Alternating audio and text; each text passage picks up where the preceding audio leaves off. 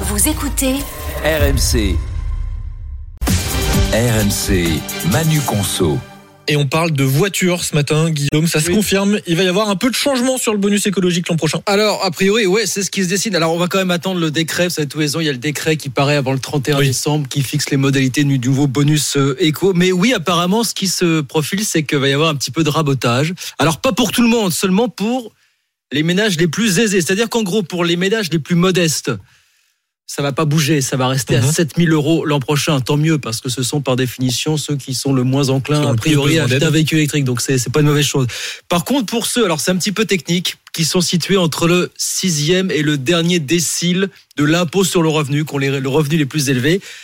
Là, par contre, euh, ça va passer de 5 000 à 4 000 euros. Alors, je vous donne un exemple concret. Ça concerne quel type de ménage? Bah, Ça concerne, par exemple, un couple avec un enfant qui gagne en cumulé 3 285 euros net par mois. Vous voyez, c'est pas le Pérou, mais enfin, ça va donner des ménages à partir de ces, de ces taux de salaire. finalement. Pourquoi, Guillaume Pourquoi le, le gouvernement rabote le dispositif? Eh ben parce que ça lui coûte trop cher. Vous savez qu'on cherche à faire des économies partout un petit peu aujourd'hui. Hein, c'est l'époque est faite comme ça. Or, le- les véhicules électriques, ça représente désormais tous les mois 20% des ventes de véhicules neufs.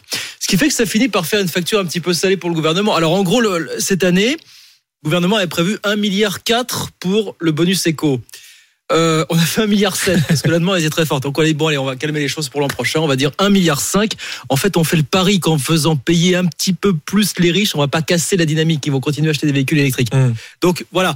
Alors après, il faut se comparer. L'Allemagne, si vous voulez, a arrêté complètement les subventions, euh, le bonus éco euh, récemment, parce qu'ils ont aussi leurs petits problèmes. Donc on s'en sort pas si mal.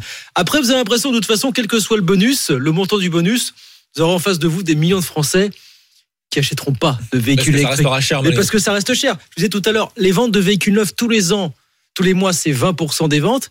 Mais globalement, aujourd'hui, vous regardez la photo totale. En France, il y a 38 millions de véhicules qui roulent sur les routes.